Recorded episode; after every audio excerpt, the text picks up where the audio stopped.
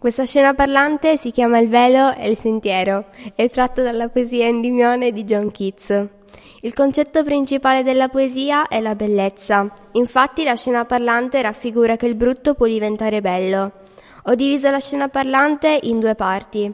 Una parte rappresenta un sentiero oscuro e pericoloso, infatti sono stati inseriti degli alberi spinosi e piante pericolose.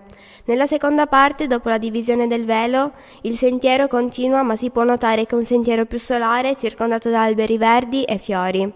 Inoltre c'è un omino che rappresenta il poeta che è riuscito a togliere il velo da davanti il suo volto e che è riuscito a superare la tristezza e i pericoli passando dalla parte oscura a quella più bella. La scena parlante è stata costruita con il compensato per la costruzione, il gesso per il sentiero, muschio, alberi e fiori per distinguere le due differenti bellezze del sentiero.